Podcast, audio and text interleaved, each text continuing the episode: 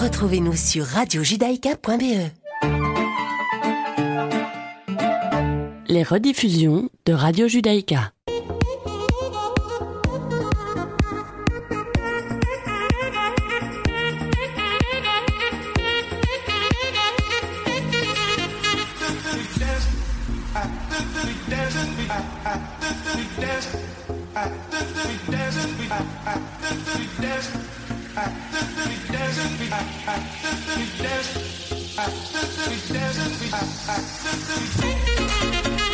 Voilà, ça y est, on y est, c'est le moment, c'est l'instant, c'est Mythe de Boss, ravi de vous retrouver pour cette deuxième partie d'émission. Je suis accompagné, comme tous les mercredis, de mon acolyte Serge Bézère. Salut Serge Bonjour Olivier. En pleine forme malgré ce froid, malgré Oh, cette neige là, On fait ce qu'il faut pour rester au chaud, pour rester chaud. et en tous les cas pour écouter Radio Judaïka sur Voilà, le donc, 90.2. On peut écouter Radio Judaïka au chaud en tout cas, donc ça c'est bien, c'est déjà une bonne chose. Et on peut retrouver Mythe de Boss également sur Spotify, sur Apple Podcast. Toutes les plateformes de podcast en fait, hein, toutes les plateformes de podcast. Comment on fait pour retrouver... euh, Il suffit de chercher Mythe de Boss et on va retrouver l'ensemble de notre librairie, de notre collection maintenant euh, magistrale et euh, de plus en plus grande et large et impressionnante. Et alors aujourd'hui, on reçoit, on reçoit aussi un invité impressionnant. euh, en Très tous les cas, impressionnant. très voilà. En tous les cas, il est extrêmement connu dans son secteur. Il s'appelle Eric Hollander. Bonsoir Eric. Bonsoir. Bonsoir Mer-. Merci d'avoir accepté l'invitation de Radio Judaïka. Avec plaisir. Vous, vous êtes actif dans le secteur de la publicité. On va y revenir tout de suite avec une boîte qui s'appelle R. Ouais, comme de l'air. Et comment est venu le comment est venu le nom déjà? Euh, à l'époque, euh, il y avait encore des répertoires et des bottins et je voulais euh, être le premier. Donc euh, ça me semblait bien. Et puis par ailleurs, et sans rire, on avait euh, la fâcheuse manie de nommer les agences d'après le nom des fondateurs. Moi j'avais trois associés, on s'appelait Liena Ruberlin Hollander Senrovic. C'était hyper compliqué. et ensuite j'ai monté à Paris, j'avais deux nouveaux associés, dont un Vietnamien. Vous imaginez le nom. Donc on s'est dit c'est pas possible. Et puis j'avais envie que ça sonne comme un nom de marque, parce que j'aime les marques. Vous êtes né en Belgique? Je suis né à Paris, mais c'est un hasard. Parce qu'on euh, c'est parce qu'on l'entend. hein, c'est peux- pas parce que je suis né à Paris que je, je cultive un petit accent, euh, un vieil accent parisien. J'y ai vécu très longtemps. Et comme je parle pas bien néerlandais, mes clients flamands sont plus indulgents. Ah ouais. Euh, ils se disent bon bah c'est le français. Eric Hollander, comment on devient, euh, comment on devient à la tête d'une d'une grosse agence? Quel est, quel est votre votre parcours au départ? C'est quoi? Vous faites des études, faites du marketing? Comment ça se passe? Ou finalement euh, vous tombez dans la marmite dedans parce que euh, votre papa était votre papa était dans la publicité. Co- Comment c'est venu cette envie de, de faire de la publicité? vrai. Mais en réalité, euh, j'ai j'ai vu ça très tôt. C'est-à-dire que quand j'étais petit, mon père m'emmenait dans son agence. Et à l'époque, il y avait encore des feutres hein, qui sentaient un peu. Le... C'était délicieux, cette espèce d'odeur d'essence. Il y avait des types un peu chevelus, euh, les pieds sur la table, qui avaient l'air euh, de s'amuser et d'être payés euh, pour le faire. Et euh, il y avait, voilà, c'était tentant. En même temps, euh, je me suis toujours dit que je voulais pas faire la même chose que mon père. Vous voyez que voilà, j'ai pas étudié, j'ai arrêté euh, l'école euh, très jeune. Je m'ennuyais à l'école. Voilà pourquoi je l'ai arrêté très tôt et j'avais mille choses à faire. Je devais La tête qui qui bourdonnait. Oh oui, alors je vais pas. J'ai j'ai écouté un certain nombre de vos émissions. Il y a souvent des entrepreneurs innés comme ça, tout petit. Moi, pas du tout. Moi, je voulais faire la révolution et ça me prenait tout mon temps. Euh, voilà. Et sauf que la, faire la révolution, ça payait pas bien. Et donc, euh, quand j'ai eu 18, 19 ans, euh, il a fallu que, quand même, que je trouve, euh, que je m'y mette, quoi. Et ça m'a semblé euh, un métier possible. Je l'ai jamais fait avec mon père, mais j'ai eu un formidable modèle avec lui. C'est un regret de pas l'avoir fait avec lui quelque part en Non. se disant euh, il m'aurait appris quand même pas mal de non, trucs. et- Non, je suis, vous savez, il était, c'était une figure de ce métier. Hein, on disait que c'était le Séguéla belge à l'époque. Et donc, je me suis empressé à 20-21 ans de mettre 300 kilomètres entre lui et moi et d'aller euh, vivre, euh, et À Paris. m'installer à Paris, où j'ai fait ce métier. Justement pour, de- pour justement avoir Ouais, la, la distance voilà, nécessaire. pour me, pour, euh, voilà, pour exister euh, justement euh, tout seul. Alors, une agence de pub, c'est quoi en fait aujourd'hui? Parce qu'il y a plein d'agences différentes. Aujourd'hui, on sait même plus regarder. On dit il y a des agences de pub, des agences de com, des agences médias, des agences full inclusive, full service, full truc. C'est, c'est quoi en Ouais, fait une agence de mais, pub euh, et comment ça marche On jargonne beaucoup. hein. En tous les cas, la vôtre. Ouais, on adore le jargon dans ce métier. Euh, Il y a un truc que je dois préciser. Quand moi j'ai choisi de faire ce métier, euh, finalement c'était euh, c'était vachement euh, à la mode, c'était bien. L'époque était complètement euh, publiphile. Les gens adoraient ça, et c'était pas du tout. Euh, euh, on se faisait pas insulter quand on disait je suis publicitaire. Quoi. Euh, voilà, c'est la publiphobie, elle est venue après, et pour des raisons qu'on peut comprendre et qui sont liées certainement aux excès de nos métiers, euh, de la consommation de manière générale, un truc très questionné euh, par le Covid. Mais à l'époque, c'était voilà, moi, euh, tout môme, je, enfin, quand j'ai commencé, j'hésitais vraiment entre trois métiers. C'était rockstar, acteur connu ou publicitaire. Ah, parce qu'il semblait... acteur et acteur connu, c'est déjà mieux acteur connu, de toute façon. tant qu'à faire. Et euh, bah, voilà, donc comment euh, on monte une agence? Je suis un créatif à l'origine. Et donc j'ai monté cette agence avec des créatifs et avec euh, ma vieille copine Anouk Senrovic, qui est une grande directrice artistique. Euh, voilà, ça c'était en 93. Je rentrais de Paris. On a repris une petite agence avec deux autres camarades à l'époque. Et bah, c'était avant Internet, il faut bien le dire. Donc je vais pas vous mentir, je ne suis pas digital native ça se voit, tu vois. Et euh, on a monté une agence sur euh, l'idée que on voulait euh, donner du sens euh, à ce qu'on faisait et à ce métier. Voilà, il y avait déjà, il y avait justement tous les excès des années 80 qui étaient complètement délirantes. Ces gars-là faisaient décoller des voitures de porte-avions, et voilà, et on avait envie, tout le monde avait appris à produire de belles images et on avait envie d'apprendre à produire du sens. Donc ça a l'air un peu euh, prétentieux, ça l'est pas. C'est l'idée que euh, euh, bah, je crois que les marques doivent jouer un vrai rôle dans la vie des gens et leur rendre de vrais services simplement. Et, et, on voulait le raconter ça de manière, parce que ça, ça reste quand même le talent. On voulait le raconter de manière hyper créative. Et donc, et c'est là que vous commencez et vous allez chercher des marques alors On va chercher des marques euh, très tôt. La première, c'est une compagnie d'assurance PV, et on devient du coup une marque. Euh, on fait la transformation de la PS en PV. Je sais pas si vous vous souvenez, vous étiez peut-être pas né, mais c'était il y a longtemps. C'était ah, premier... bien. J'aime bien cet invité. On va, il va revenir. Hein. C'était notre premier gros budget, mais en même temps, très vite, on a pris des trucs qui nous ancraient euh, davantage dans la vie, encore plus dans la vie de la société, disons.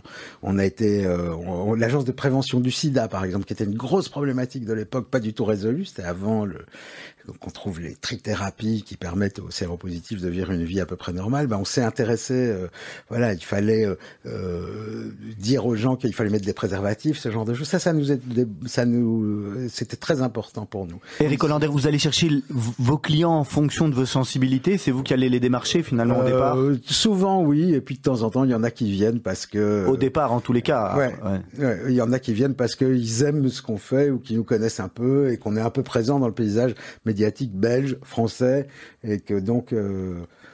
Je pense qu'une des particularités de votre agence, c'est d'être, ou en tout cas ce qu'on lit, c'est d'être indépendante. Cette notion d'indépendance qui vous permet alors justement d'aller chercher d'autres types de clients, d'autres types de comptes, ou bien d'autres types de missions qui sont peut-être pas toujours aussi rémunératrices? Comment? Ouais, bah, Vous avez tout à fait raison. Moi, je dirais que ça nous donne surtout une grande liberté. Alors, ça a des inconvénients. C'est critique, ça, pour vous? Euh, C'est clé, c'est fondamental. Normalement, on est une agence indépendante depuis toujours. Alors, euh, on a, on a parfois ça peut être un tout petit peu enfermant. Euh, du coup, on a résolu ce problème en, vous savez, le destin d'une agence indépendante, c'est d'être racheté par un grand groupe international.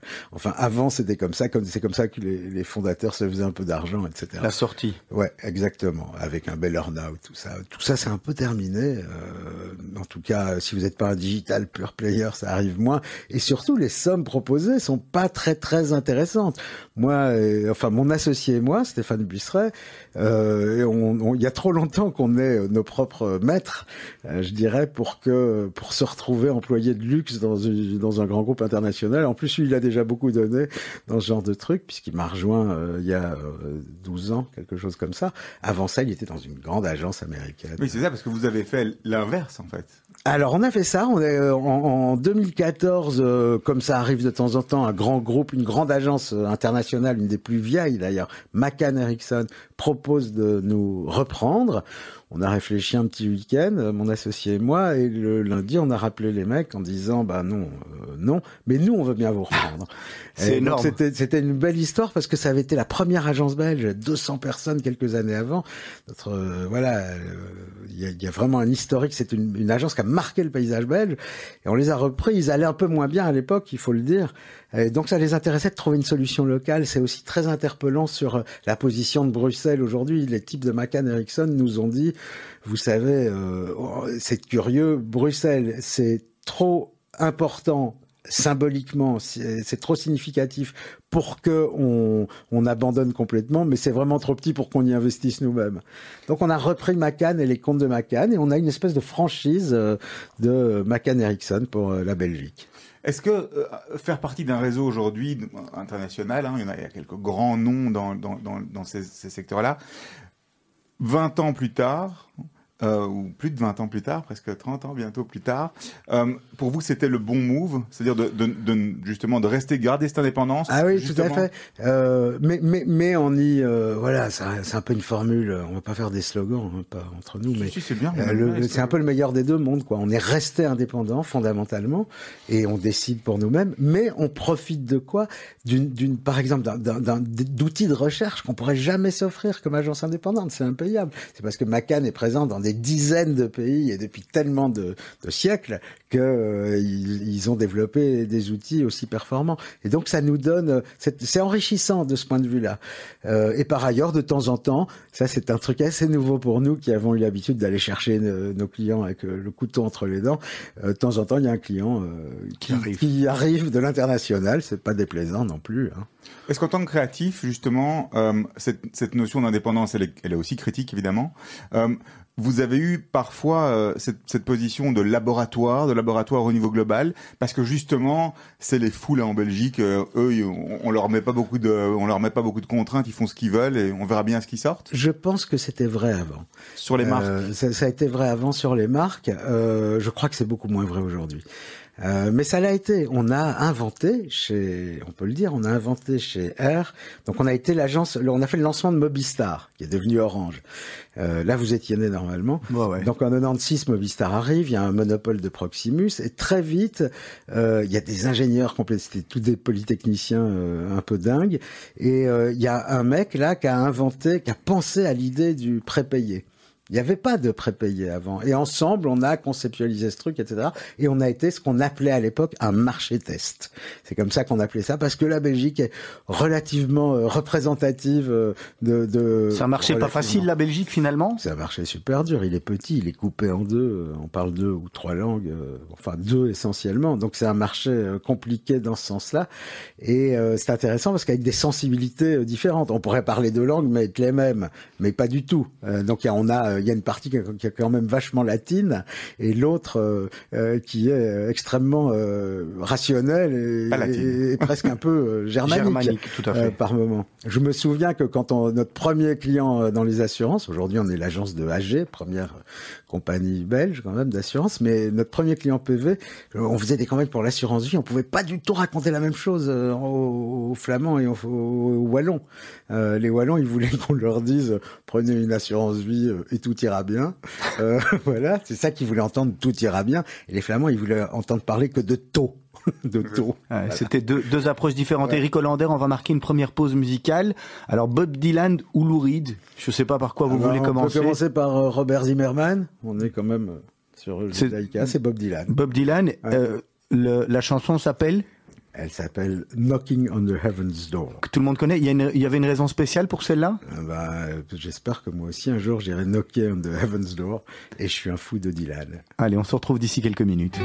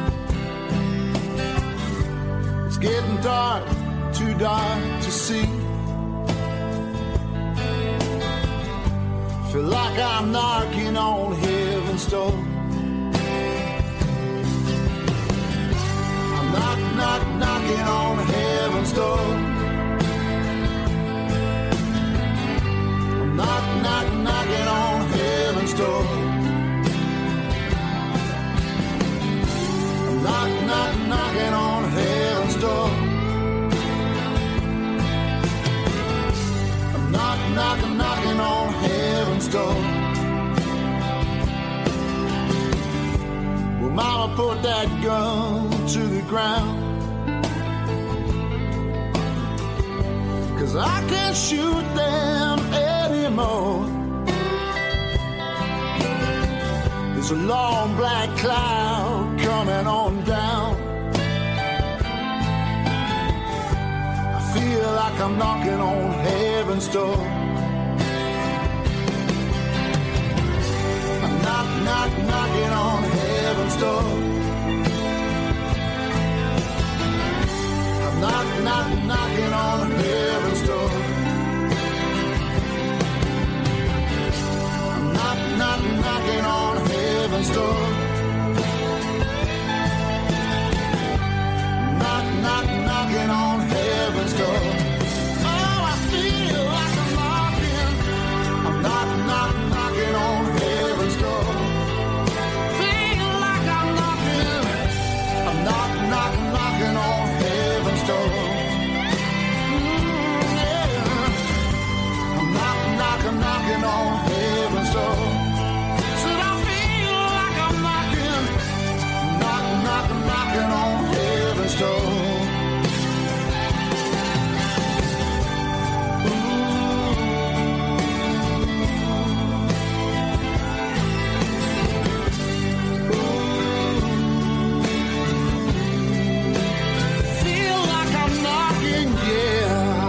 Voilà, Bob Dylan en ce, en cette journée, euh, en cette journée, on va pas dire de neige, mais bon, en cette journée très froide, c'est un excellent choix. euh, vous aimez le, ce genre de musique rock and roll et ça depuis, depuis toujours? Ouais, depuis C'est ça- toujours, oui. C'est ça que vous écoutez, que vous continuez à écouter dans la je voiture? continue à écouter pas que ça, mais j'écoute ça, ouais. Mais Dylan, je l'écouterai jusque, voilà. Et on l'écoutera encore dans un siècle, hein. Mhm.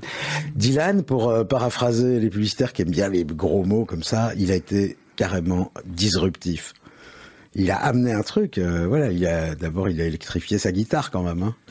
Euh, c'était nouveau et du folk électrique, c'était un truc. Bref, c'est bien quoi. Eric Hollander, Air Brussels, c'est combien de personnes aujourd'hui? Il y a combien de personnes qui travaillent dans la Une boîte? quarantaine pour le moment. 40-50, ça a toujours été notre format, enfin souvent.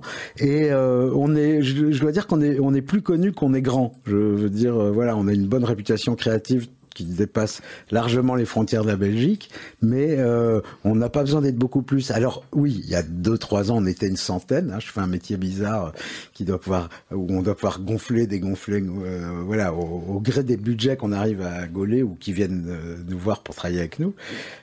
Mais c'est un bon format. je, trouve qu'au-delà vous Ça devient compliqué à vous contrôler vous souvenez que Google avait décidé, je sais pas où ils en sont maintenant, mais il y a quelques années, ils expliquaient que dès qu'ils arrivaient à 50 personnes, ils recréaient une business unit de 50 personnes, parce que au-delà, euh, on sombre dans la bureaucratie. Et c'est quoi? C'est beaucoup de créatifs, beaucoup de. C'est divisé un peu Ouais, comment la subdivision? C'est beaucoup de créa... C'est, mais écoutez, c'est, c'est, euh, je, peux- je peux en dire un mot parce que c'est vraiment. Là, on a vraiment fait euh, un shift important euh, cette année.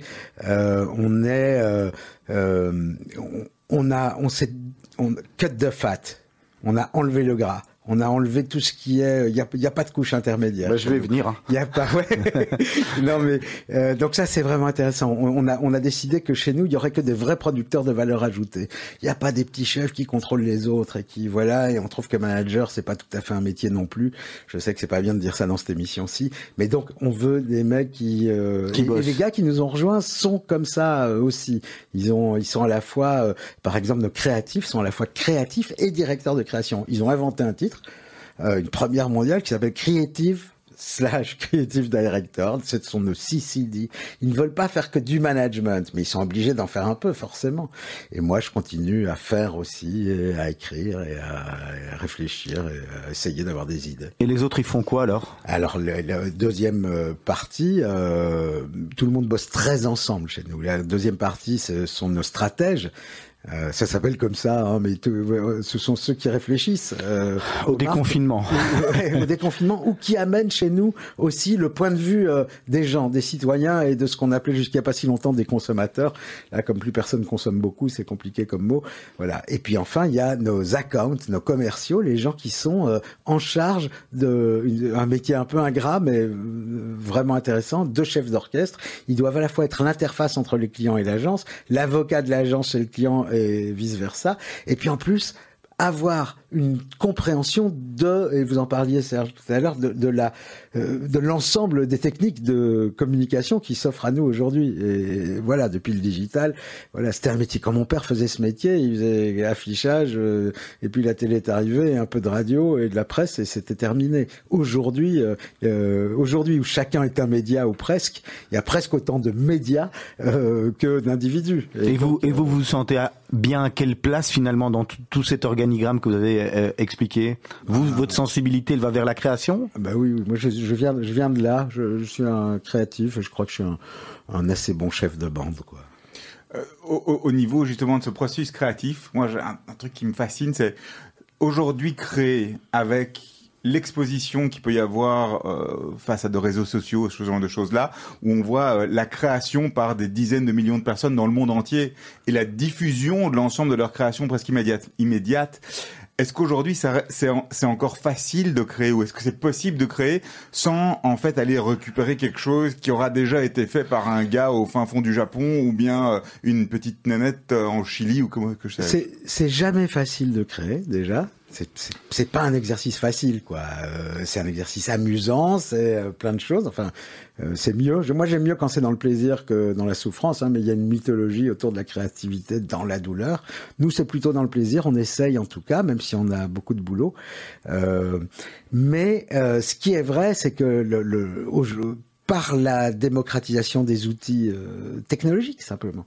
Je veux dire, on peut tout faire avec un iPhone et un mec sur TikTok peut avoir une idée géniale ou une nana en Asie ou voilà, tout le monde peut avoir une idée et en effet, ces idées aujourd'hui, elles ont des chambres d'écho euh, incroyables. Et donc, il faut qu'on soit un peu vigilant, mais on peut pas on, peut- on peut pas euh, avant on pouvait vérifier. C'était d'ailleurs une des grandes questions du métier, est-ce que quelqu'un l'a fait avant? Mais aujourd'hui, euh, la- la- le- il y a une grosse possibilité pour que quelqu'un l'ait fait avant et on ne peut pas le vérifier.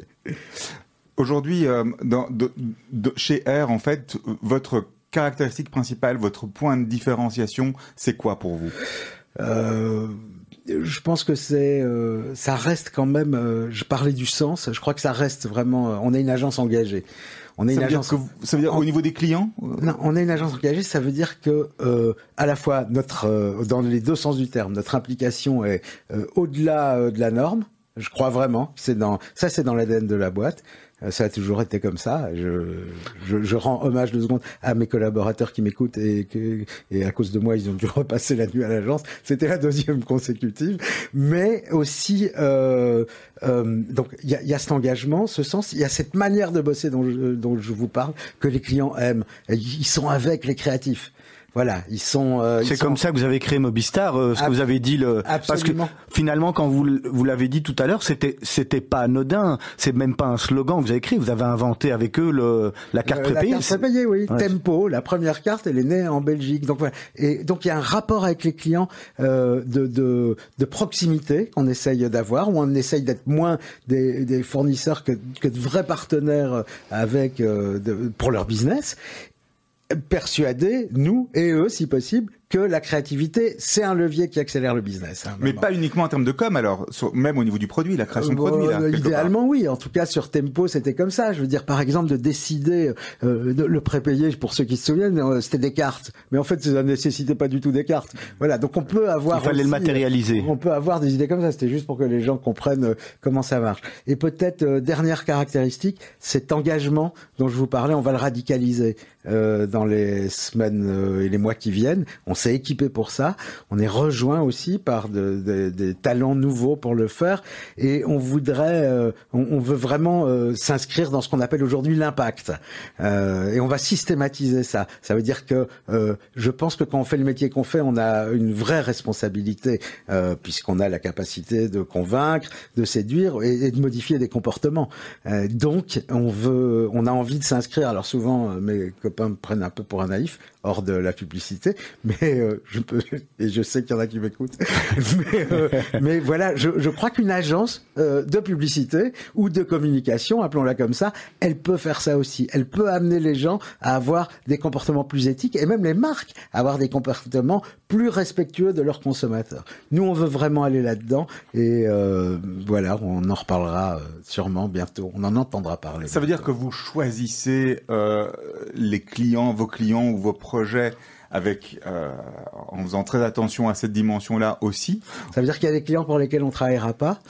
C'est vrai, et, mais surtout ça veut dire que euh, c'est moins d'être. euh, oui, non, évidemment, on va pas travailler. On travaille pas pour les marchands d'armes, euh, et, euh, ni pour le tabac, ni pour quelque truc comme ça. Mais, mais en revanche, Aujo- Aujourd'hui, c'est l'automobile qui à Bruxelles aujourd'hui l'automobile est devenu presque Mais aussi mauvais que le. C'est vrai, c'est vrai. Mais par exemple, nous, on était jusqu'à euh, un an et demi l'agence de BM, de BMW pour le, la Belgique et le Luxembourg.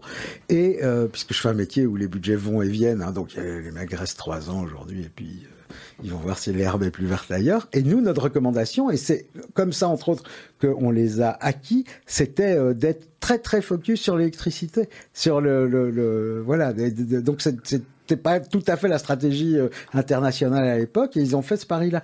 Pourquoi je vous dis ça? Ça veut dire que les marques, on peut aussi avoir, on, on peut les influencer. Je, je crois qu'on peut. On a été l'agence de Deleuze très longtemps, qui était euh, à l'époque où Joachim Rubin en était le directeur de marketing, et euh, je pense qu'on a beaucoup contribué avec lui parce qu'il épousait euh, ces causes-là aussi, à amener par exemple toute la dimension locale où on a été très précurseur et Deleuze l'a été euh, clairement. J'en dis encore du bien alors que c'est même plus mon client.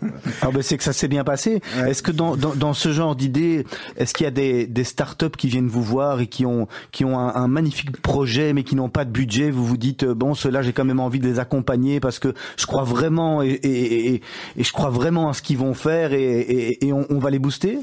Pour être honnête, il y a plus de startups qui viennent nous voir que de startups avec lesquelles on accepte de travailler, parce que sinon on ferait plus que ça. Mais oui, alors on essaye maintenant de systématiser un peu ça et on y réfléchit. Euh, à un moment, euh, voilà, au début de l'ère des startups, on a dit oui. euh, Beaucoup de gens venaient nous voir pour nous consulter et nous, on adore donner des conseils. Vous avez encore des questions, j'ai encore des conseils, donc euh, voilà. Et, et, et euh, on s'est retrouvé un moment.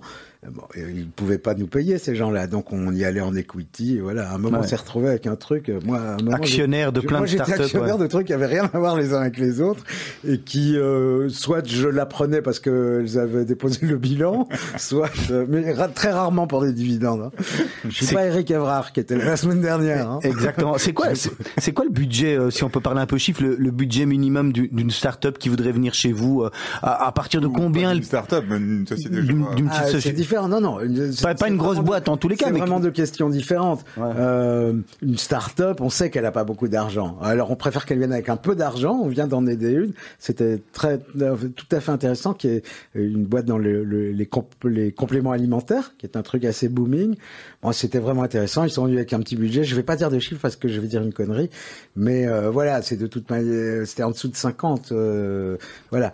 Euh, vous les prenez déjà en tous les cas pour travailler oui, mais on en a pris à. Je devrais pas. Bon, j'espère que mon associé écoute pas. On en a pris à 20 000 balles aussi. Hein, mais voilà, c'est beaucoup de temps parce que c'est la même. C'est toujours le. C'est chez le nous, même boulot. Même boulot, même énergie, même application, même talent euh, requis pour aider euh, une petite start-up ou une grosse boîte. euh, voilà, des- Et, là, c'est vraiment le produit, le sous-jacent, les gens, le feeling, voir si ça marche ou pas. Ouais, Si ça bien marche. sûr, bien sûr.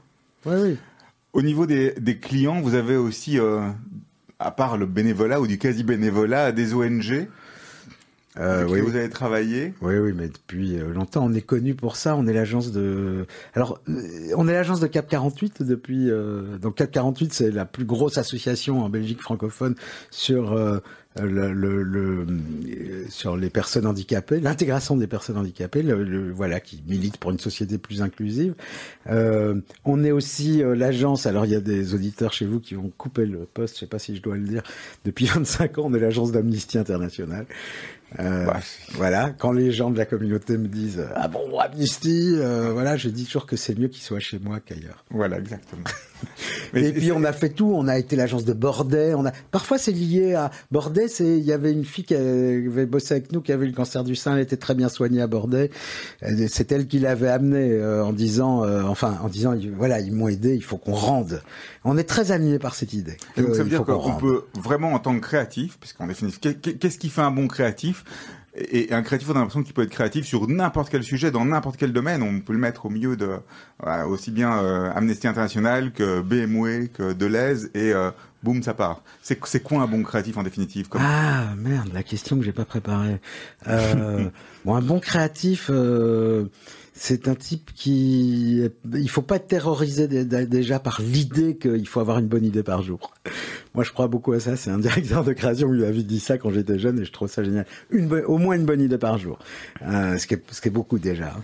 Donc, il faut pas avoir peur de ça et il faut avoir, il, faut être extrêmement euh, ambitieux en fait, Euh, ambitieux pas en termes de pouvoir, mais euh, d'exigence avec soi. Voilà, un bon créatif, c'est vraiment un type qui est pas vite content, un type ou une femme.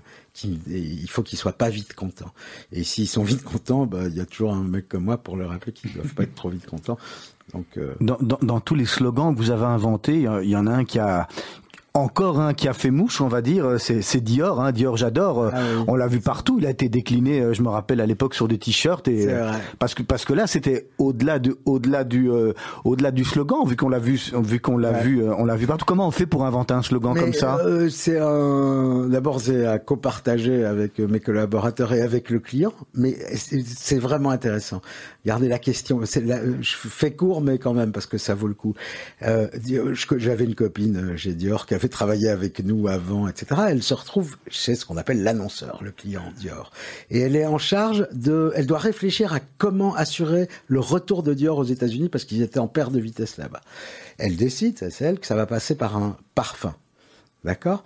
Et euh, euh, forcément, euh, et donc on, réfléchit ensemble et, et il y a, si vous voulez, un processus d'entonnoir dans la création. Il y a des, y a des manières de travailler. Et l'idée qu'on allait est venue assez tôt que pour aller marquer le retour de Dior aux États-Unis, on allait garder un nom en français. Aujourd'hui, ça se fait beaucoup, des, la petite robe noire et tout, il y en a beaucoup, mais là, c'était c'était la première fois. Et, très très vite, en moins d'un an, il y avait des, sans rire, des millions d'Américaines qui disaient Dior, j'adore. Donc c'est un voilà. alors c'est marrant parce qu'il n'y a pas beaucoup de gens. On n'avait même pas de bureau à Paris encore, donc il n'y a pas beaucoup de gens qui savent que ça s'est créé du côté euh, d'Anderlecht. Eric Hollander, moi j'ai une question qui est pas une question piège. Hein. Vous, soit vous l'avez euh, la réponse immédiatement, soit je vous laisse je vous laisse 20 minutes. euh, ça serait quoi votre slogan pour Radio Judaïka aujourd'hui? Ah merde. Ah ouais, ah ouais, au boulot. On va au turbin. Hein. On vous a pas fait venir pour, on, on vous a pas fait venir pour rien. Mais je vous laisse. Si vous savez faire plusieurs choses à la fois, moi j'y arrive pas, mais les femmes elles savent le faire.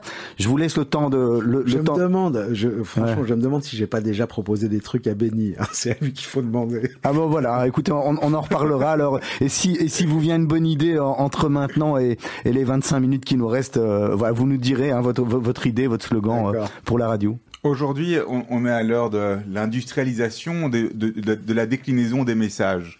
Et euh, les entreprises sont de plus en plus globales, euh, ou appartiennent à des groupes qui, a, qui sont généralement pas en Belgique. Est-ce que c'est encore, est-ce que c'est pas frustrant au niveau de la créa justement euh, de devoir travailler, d'avoir, d'être indépendant justement, de peut-être ne pas avoir de, de compte à rendre, mais avoir de compte à rendre au chef ou au patron euh, du client quelque part? Ouais, c'est c'est pas tout à fait mon cas. Hein. C'est pas le, on a cette chance chez R. On est très peu euh, tributaire de décisions qui se prennent ailleurs, mais c'est aussi une décision philosophique qu'on a prise. Nous, on veut bosser ou pour des marques belges ou des marques simplement dont le centre de décision est ici, ou en tout cas euh, des gens qui dont leur le destin leur, euh, c'est eux qui décident. Leur destin leur appartient. Ça, ça nous intéresse. Donc moi, je travaille pas beaucoup pour des marques où ça se décide ailleurs. R est pas là-dedans. C'est pas là qu'on a de la valeur ajoutée. Des agences qui ça très bien euh, et elles font de l'adaptation. euh, voilà. Nous, c'est pas ce qu'on a envie de faire. Notre valeur ajoutée est beaucoup plus créative, je crois. Euh, donc voilà. De- deuxième bout de, réponse euh, dans ce format de radio, il faut aller vite. C'est que euh, bah oui, les marques sont globales, le, monde est un village, it's a flat world.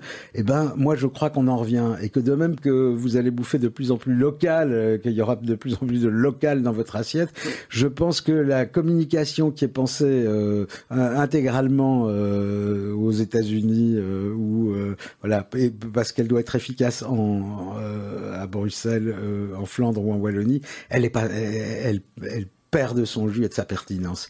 Et que donc, euh, on revient un peu de cette globalisation. Après, il y a des trends qui sont très très transversaux. Et évidemment, euh, voilà, il y a des, euh, il y a une génération Z qui est la même, euh, enfin, qui a des caractéristiques communes en tout cas, euh, que ce soit en, à Bruxelles, à Londres ou à Rome. Mais mais je, je pense qu'on est en train de revenir de cette idée de que tout doit être globalisé. Et regardez, le, le Covid est en train de signer en partie l'arrêt de mort de la mauvaise globalisation. On- si on s'écarte deux secondes de mon sujet de prédilection, euh, c'est quand même, euh, on n'était pas foutu de fabriquer des masques. On doit aller en Chine pour fabriquer des masques. Je crois qu'il y, a- un gros signal d'alarme qui a opéré euh, euh, et qui a fait du, qui fait du chemin dans la tête des gens pour le moment. Il va falloir relocaliser un certain nombre de choses, y compris, y compris sur le plan de l'industrie et sur le plan des cerveaux. Eric Hollander, on voit que euh, y a eu des événements comme euh, comme Charlie Hebdo, euh, euh, caricature, attentat et tout ce qui se suit.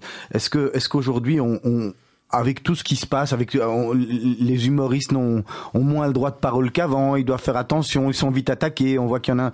Est-ce que dans, dans la pub, du coup, avec avec ce monde qui est en train de changer, on doit faire plus attention à ce qu'on dit aussi? Ouais, on doit faire plus attention, mais c'est pas une mauvaise chose. On a dit beaucoup de conneries dans la publicité, et la publicité a beaucoup contribué à véhiculer des standards et des valeurs qui étaient euh, plus du tout, euh, qui sont plus de mise et qui sont euh, aujourd'hui très contestées, mais à raison. Je veux dire, la publicité, et je- j'en ai fait partie, hein, donc il faut pouvoir faire son mea culpa, à proposer une image de la femme qui est en fait à participer à une dégradation de l'image de la femme et de façon majeure. Euh, Nous, il y a longtemps chez R qu'on est attentif à ça, je veux quand même le dire. C'est pour ça que je vous disais tout à l'heure, quand on fait ce métier, on a des responsabilités. Euh, on a été euh, l'agence de beaucoup de marques de luxe et de mode, mais je passais beaucoup de temps avec mes créatifs au début de Photoshop à leur expliquer, à les rendre conscients de ce qu'ils faisaient. Euh, que ce changement du réel a un impact euh, dans la vraie vie en fait et qu'on fabriquait aussi des anorexiques quoi. Donc euh, oui, c'est vrai, on peut faire moins de choses qu'avant, mais j'ai quand même envie de dire, on a fait de redire, on a fait on a fait beaucoup de bêtises. Donc c'est c'est pas plus mal finalement qu'on doit faire un peu gaffe à ce qu'on dit. Vous avez euh, euh, dans tout ce monde de la pub où, il y a des noms euh, très connus, peut-être des noms un peu moins connus, vous avez, vous avez un modèle, quelqu'un qui vous a inspiré dans, dans son travail, dans sa manière de faire? Ouais, oui, euh, beaucoup. Oui, oui, bien sûr. J'ai plein de modèles, mais ils sont plutôt anglo-saxons. Voilà, j'ai beaucoup aimé, euh, euh, mais je- ça dira peut-être rien à nos auditeurs. Voilà, pour moi, il y a, des agences anglaises qui sont des très grandes agences. Il y a un juif new-yorkais euh, qui a tout inventé, qui s'appelle Bill Bernbach. C'est lui qui avait fait les campagnes de la coccinelle, le lancement de la coccinelle, la petite voiture allemande aux États-Unis. Voilà, qui avait une agence euh, qui était DDB. Et puis euh, il y a euh, Don Draper, bien sûr. Au niveau de, euh, de- du processus de création, quand on est plagié ou qu'on est moqué, pour vous, c'est euh, le, le, le summum du succès? C'est un honneur ou bien c'est... Écoute, euh, euh, le ouais, d'abord ça veut dire que ça a marché, euh, bien sûr. Euh, on a eu récemment un cas comme ça. On a un client français qui s'appelle Jules. Jules, c'est 700 magasins, c'est le concurrent de ouais. et de la mode masculine. Et on les a repositionnés. euh, voilà, on a gagné de haute lutte une compétition qui réunissait le gratin des agences parisiennes et Air Bruxelles, et on a gagné ce truc. Et donc on, a fait, le, le film est sorti il y a quelques mois là, en fin novembre, euh, sur une notion euh, qui est Men in Progress. Donc sur la notion, un truc qui interroge justement le rôle des hommes et de la masculinité aujourd'hui. Et donc on a sorti un film très chouette, très voilà que les gens, euh, il y a eu beaucoup beaucoup de euh, voilà des tas de gens ont aimé, l'ont partagé surtout. Ce qui est important, hein, c'est pas seulement qu'ils les aiment, c'est que les gens le partagent. C'est dans ce sens-là qu'ils deviennent de vrais médias, que chaque individu devient un vrai relais euh, d'un certain nombre de messages commerciaux ou pas commerciaux. Et puis on s'est pris contre nous. Euh, euh, c'était dingue, c'est parce qu'ils sont très organisés, ce qu'on appelle les néo-masculinistes. Ils sont puissants aux États-Unis. Euh, je sais pas si vous avez vu, euh, la servante écarlate, mais euh, on est autour de ça un peu. Hein, Ouais. Cette espèce de voilà. Et, et ils sont puissants en France aussi, très organisés. Et ils nous ont trollés mais à mort sur le site de la marque, mais aussi sur tout ce qu'on mettait en, en, en, en, quelques heures, hein, pas en quelques jours. Donc la puissance aujourd'hui de, de ces euh, voilà, c'est- je sais que c'est un peu bateau de le dire, mais la puissance des, des réseaux sociaux est considérable et on peut donc euh, choisir de boycotter une marque si elle est pas bonne ou si elle n'est pas en accord avec euh, nos valeurs.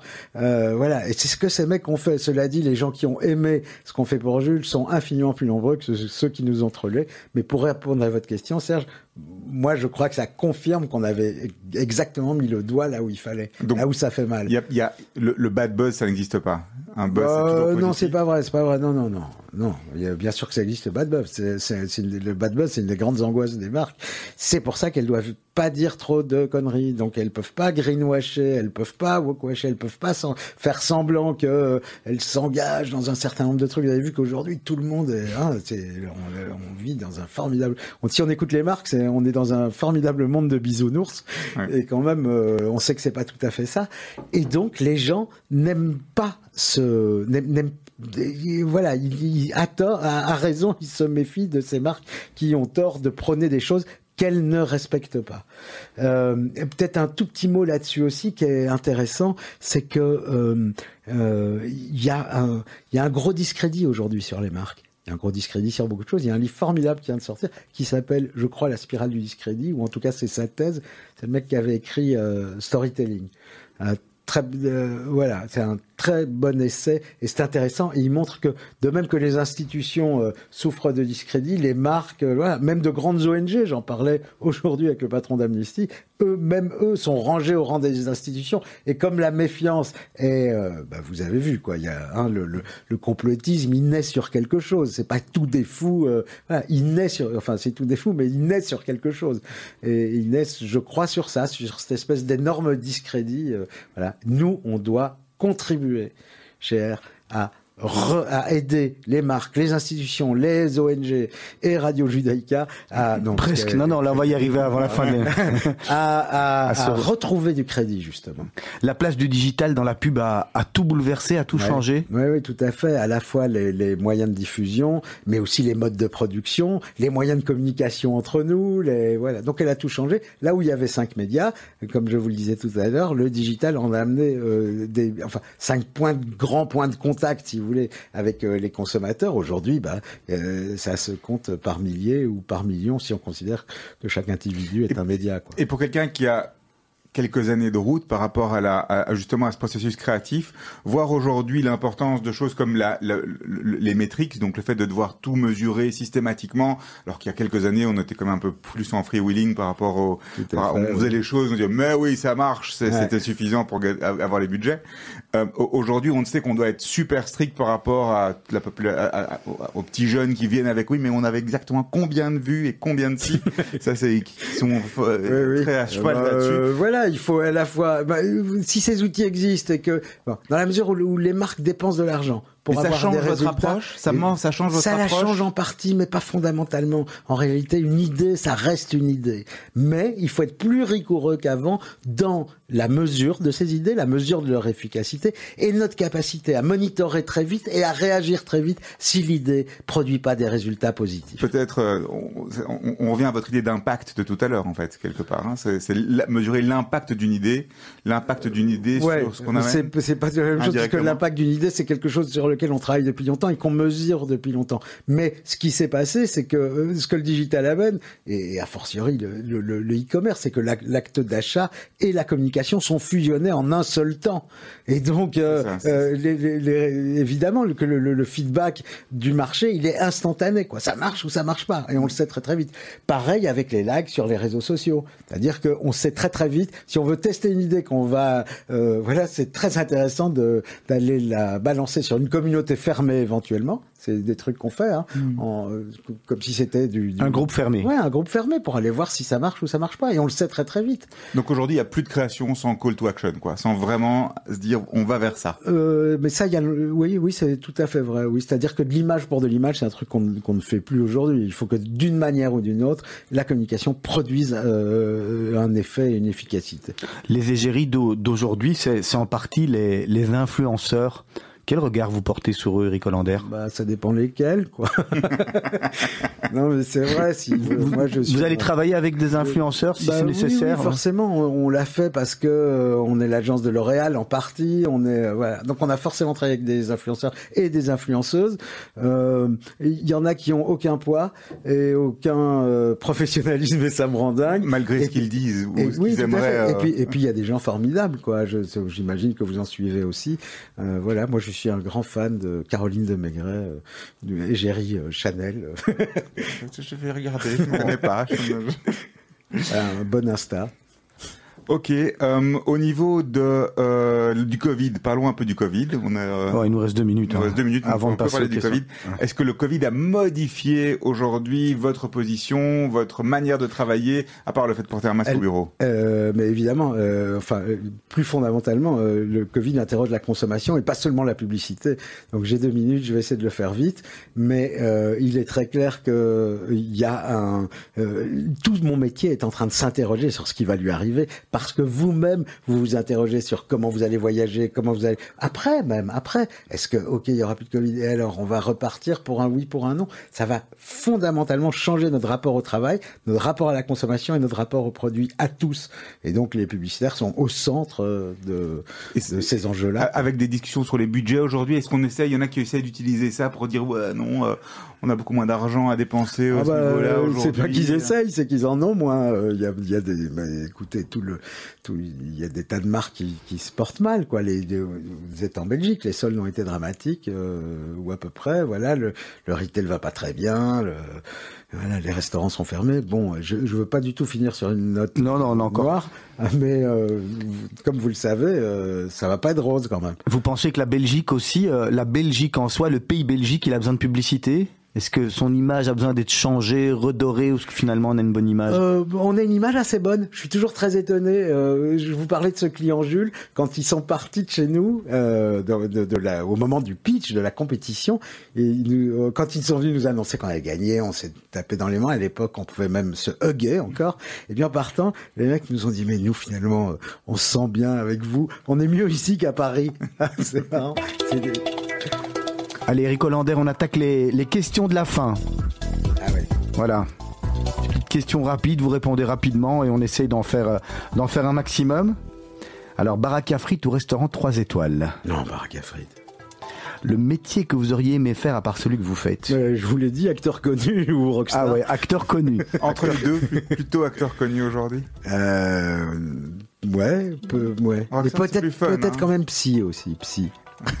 Il y a une bonne série hein, en thérapie là, qui est sortie dont ouais, tout le monde parle. euh. Série Psy, et, psy créatif, c'est proche, c'est proche, oui, c'est voilà, proche. c'est ça. Le président ou le premier ministre de votre pays euh, vient dîner chez vous à la maison, vous lui préparez quoi? Ah, des Kneidler. Ah ouais, quand même, il y a- on, on- on revient, on revient en fondamental? Ou sur sur Judaïka. Une chose que vous avez faite en étant plus jeune que vous ne auriez plus refaire aujourd'hui? Il y en a trop, je peux pas, et puis j'ai des amis et mes enfants m'écoutent. Votre définition du bonheur, Eric Hollander. Euh, elle- c'était dans la liste des questions? Non, mais euh, quoi euh, euh, Rose. Euh, j'ai une petite fille depuis euh, j'ai une petite fille depuis six mois là qui s'appelle Rose. Ben, Mazel Tov. C'est ma définition du bonheur, je crois. La dernière fois que vous avez eu mauvaise conscience. Euh, C'était tout récemment, mais ça ne vous regarde pas. Où s'arrête votre pardon, Eric Hollander Dites-nous tout. Euh, avant, je vous aurais dit un truc genre euh, je pardonne tout, mais j'oublie rien. Et au fond, euh, sur un truc, un épisode de ma vie difficile de ces dernières années, j'ai compris un truc sur le pardon. J'ai lu une phrase et ça m'a complètement, ça a changé mon rapport au pardon. C'est une phrase qui dit je te pardonne. Non pas parce que tu mérites d'être pardonné, mais parce que moi, je mérite d'être en paix. C'est à réfléchir en tous les cas, c'est bien pensé. Le moment le plus heureux de votre vie C'est tous les matins quand je me lève. Ouais, quand même, un homme, un homme heureux. Ouais, non, mais je souris à la vie. Quoi. Ouais. La Libye que vous, vous utilisez pour éviter un dîner? Euh, Vous avez des amis qui écoutent, hein, donc euh, vous nous le dites. Ouais, ouais, non, mais je... je, je- passe. Vous vous voyez où dans 10 ans? Toujours à la tête de, de R? Je ne sais pas. Je, je- euh, dans dix ans, j'aurai. euh, Vous serez le Jacques Séguéla de la publicité Non, mais c'est ça, je veux pas Ouais. devenir ça. Et en fait, il y a un autre truc. Je me dis que ce qui va conditionner ma sortie, c'est ceci. C'est le jour où j'apprends plus. Euh, le jour où je- j'emmerde tout le monde, ça, ça commence, je crois, mais c'est euh, c'est pas neuf. Et aussi le jour où je me dis, et ça c'est le drame, je trouve, le jour où je me dirais, ah, c'était mieux avant. Ce jour-là, il faut sortir. Alors Eric Hollander, on a, on, on- on a coutume de demander à, à nos invités un top et un flop. Si vous pouvez commencer par le flop, vous nous donnez un gros flop qui vous est arrivé, puis on parlera du top. Euh, professionnel? Ouais, comme vous voulez, dans la Ah. vie, ce que vous voulez. Voilà. Non, mais euh, euh, je, je- moi j'aimerais bien écrire un livre sur euh, un jour. euh, je voudrais écrire plein de livres, mais il y en a un que je voudrais écrire sur mes échecs. Vous savez, les bizarres quand ils font des livres, c'est toujours sur j'ai fait ça, c'est moi qui ai fait ici, voilà. Et euh, moi j'ai quand même quelques foirages euh, majeurs. Et entre autres, je, je- je- à l'époque, donc on avait fait Dior J'adore et toutes les boîtes de parfums euh, venaient euh, chez nous, mais vraiment de partout pour faire. Voilà. Et on a lancé Noah, Noah pour Cacharel, qui a été un succès, euh, voilà, phénoménal. Mais c'était pas ça que je voulais vous dire. Je voulais vous dire que dans la foulée de ça, ils se sont dit putain, mais c'est tellement bien, ils sont tellement bons. Ils vont nous lancer le masculin, l'équivalent masculin euh, de voilà. On a fait un film euh, qui coûtait, je même pas vous le dire.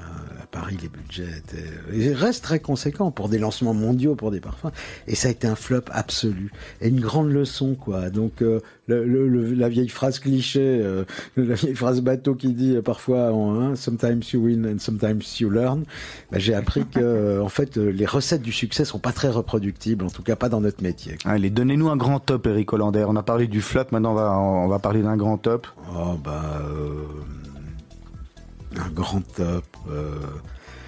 Alors un mot pour un mot pour Amnesty, les, les auditeurs. De... Je veux pas. Non, non, on l'écoute pas du tout, Un- avec un- plaisir. un- Une formidable campagne. Je, je vous dis ça parce qu'on a parlé avec les créatifs tout à l'heure. Il y a quelques années, il y a un rapport qui sort et qui montre que, en fait, euh, la torture euh, est pas seulement euh, immorale, elle est aussi tout à fait inefficace. Et on a sorti une campagne qui montrait, euh, on, avait torturé en Photoshop, euh, je l'avoue, Karl Lagerfeld. Euh, on l'avait torturé. Alors il disait, on lui faisait dire que, en fait, les tongs, la chemise hawaïenne, c'était le sommet de l'élégance. On avait torturé Iggy Pop qui disait euh, qu'il adorait euh, euh, Justin, voilà, qu'il était fou de ça et que voilà.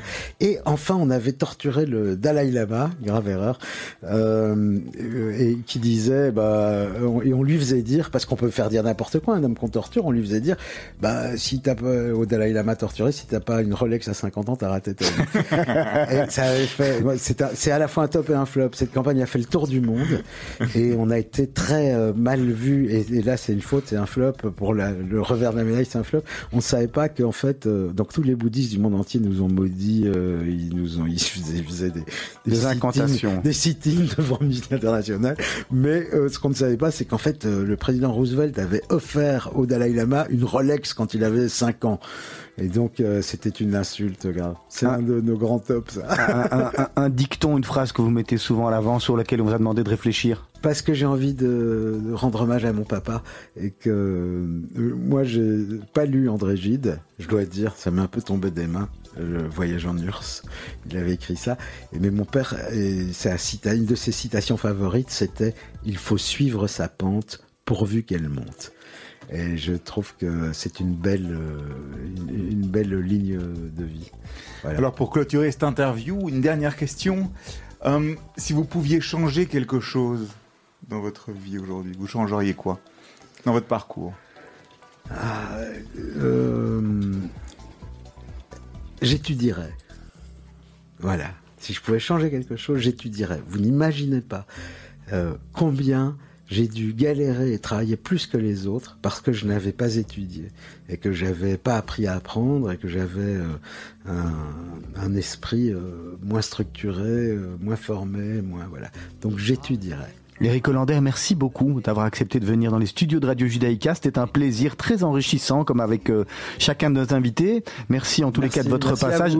On va, se- on va se quitter avec euh, Lou Reed, Walk on the Right Side, que vous aviez choisi. On the wild side. Il a- Parce faut aller marcher on the wild side de temps en temps. Voilà, on se retrouve pas la semaine prochaine, Serge. On va prendre une semaine de congé. On va retrouver une, une rediffusion en tous les cas. Nous, on se retrouve euh, d'ici deux petites semaines. Même heure, même endroit. D'ici quelques minutes, le journal d'Asley Santoro sur Radio Judaïka. À 18h30, les mots d'Anouk. À 19h, les jeunes de la Brit Connection. Et dès demain matin, la matinale de Radio Judaïka dès 7h. Je vous rappelle que vous retrouvez toutes les émissions Meet the Boss sur la chaîne Spotify Meet the Boss ou sur tous les autres. Passez une excellente soirée à tous et à toutes et à très vite.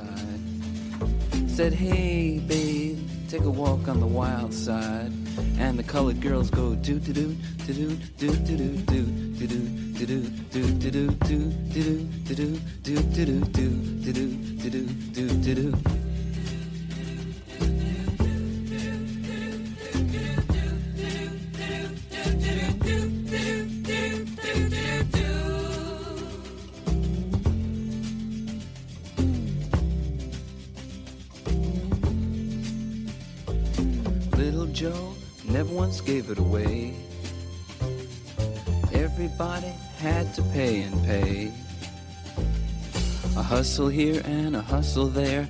New York City is the place where they said, Hey, babe, take a walk on the wild side. I said, Hey, Joe, take a walk on the wild side.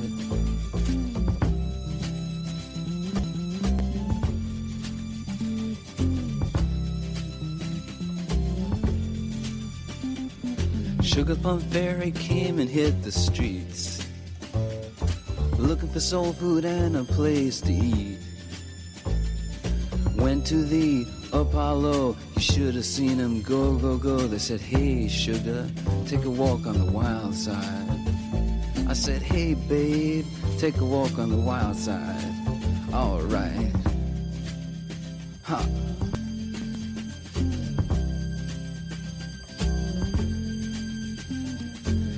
Jackie is just speeding away.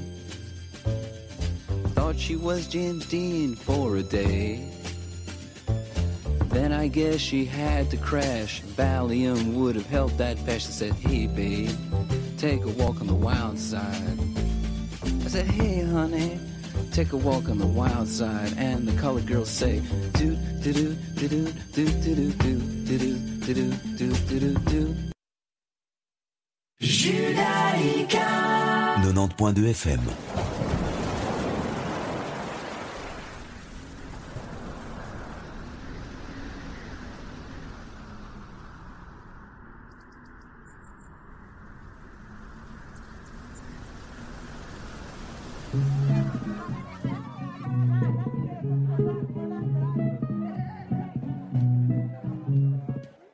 Enfant des villes ou enfant des foins, on se fait tous une île pour aller bien. Judaïka.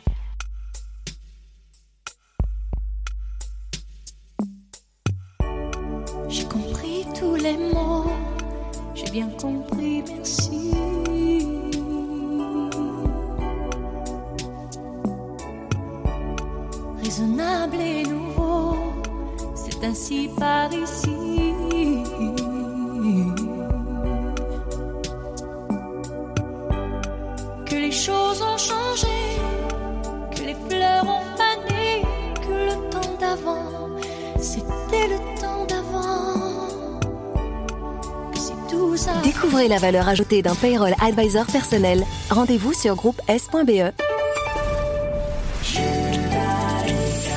Retrouvez-nous sur radiojudaïka.be. Vous êtes une petite ou une grande entreprise Vous êtes une association Vous désirez faire de la publicité sur notre antenne ou nos réseaux sociaux afin d'accroître votre visibilité Vous avez dès lors votre place sur Radio Judaïka. Appelez-nous au 02 648 18 59 ou envoyez-nous un email à secrétariat at radiojudaïka.be. Nous étudierons ensemble votre budget afin de trouver la meilleure solution. Radio Judaïka, depuis 40 ans, la radio de la communauté juive et de ses amis. Radio Judaïka vous propose son nouveau spectacle L'incroyable Germaine, une comédie de Gabriel Villa avec Jean-Pierre Benaïm, Gabriel Villa et Brigitte Gnouva. Ludovic Masséna est un architecte de renom à Paris et a travaillé toute la nuit pour finir le projet de sa vie. Il n'aspire qu'à une seule chose, dormir. Quand soudain, méfiez-vous, cela peut vous arriver à vous aussi.